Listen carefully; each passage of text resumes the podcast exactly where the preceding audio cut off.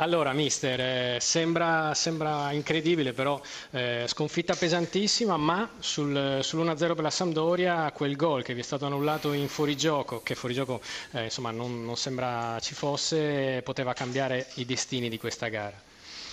Ma sì, è una partita magari difficile da commentare perché chi non l'ha vista nel risultato può sembrare ovviamente un divario grande fra le due squadre, invece L'Udinese secondo me stava facendo bene fino al loro secondo gol, c'è stato questo gol annullato purtroppo eh, il Guardiarini l'ha giudicato irregolare ma eh, già sembrava regolare dal vivo e anche con i replay ovviamente fuori gioco non c'era. Il palo di Widmer sempre sull'1-0 per la Samp, poi hanno trovato il, il raddoppio su questa diciamo, mischia calcio, su calcio d'angolo e, e da lì forse a 25 minuti dalla fine secondo me si sono viste le motivazioni grandi di una squadra come la Sandoria e questo un po' mi ha, mi ha, fatto arrabbiare perché noi non dobbiamo mollare niente anche se siamo salvi e magari non possiamo arrivare in Europa ma dobbiamo finire alla grande per rispetto dei nostri tifosi e per noi stessi. Motivazioni che dovrete trovare da qui alla fine del campionato per, insomma, per rendere anche per i vostri tifosi ma anche per mettere in vetrina quei giovani che non sono riusciti a mettersi in mostra fino adesso. Esatto, ma io con questo domenica scorsa Perica a Verona, oggi Alberg dal primo minuto, poi Aguirre quasi un tempo intero. E queste partite servono anche, come dici tu, per, nel nostro progetto per dare spazio a dei giovani ragazzi molto ancora tra virgolette in erba per, per capire su chi puntare nell'Udinese del futuro e questo sono molto importanti. Quindi adesso andiamo a Roma, ovviamente un banco di prova importantissimo per dimostrare che ci siamo e ce la giocheremo fino alla fine. Studio. L'ultima domanda a Stramaccioni vorrei che fosse Grassia a porla, prego Filippo. Sì, uno sguardo al futuro. Eh, avete in mente il nome di chi, sa- di chi sarà il sostituto di Di Natale?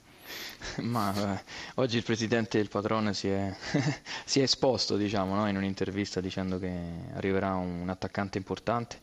Io non, voglio, non mi piace illudere i tifosi perché io penso che Totò Di Natale sia insostituibile e quindi sicuramente arriverà un giocatore su cui l'Udinese punterà, ma io penso che Totò di Natale resterà per sempre un unico. Tramaccioni anche l'anno prossimo, sì. sì, sì, sì, va bene. Davvero una vittoria bella e importante. Eh, quello che ha evidenziato oggi la Samp, una grandissima condizione atletica. Nel secondo tempo davvero eh, avete creato questo divario con la freschezza atletica con l'Udinese. Ma il nostro, come ho detto, non era stato mai un, un, problema fisico, forse era un problema mentale, più mentale che fisico, perché con i dati che abbiamo abbiamo conferma che la squadra è stata sempre viva, stava bene. Eh, veniamo da, da, un periodo storto dove in, abbiamo fatto tre punti in sei gare, ma abbiamo meritato molto di più. Abbiamo fatto in media 15 tiri in porta, ma siamo riusciti a segnare poche volte. Anche oggi abbiamo fatto un'ottima prestazione, l'unica pecca è diciamo, aver sbagliato tutti questi gol, nonostante abbiamo fatto solo quattro. Ecco. Però va bene, va bene, sono contento, è una vittoria fondamentale per, per, la corsa in Europa, sono rimaste tre partite fino a fine e dobbiamo cercare di fare il meglio possibile. E una di queste tre partite, forse quella più importante, è contro la Lazio. Vabbè, la più importante perché prima che dobbiamo incontrare cosa, come sarà più importante quella dopo con Empoli e quello dopo con Parma, perciò noi dobbiamo cercare di tirare fuori massimo e di prendere più punti possibili.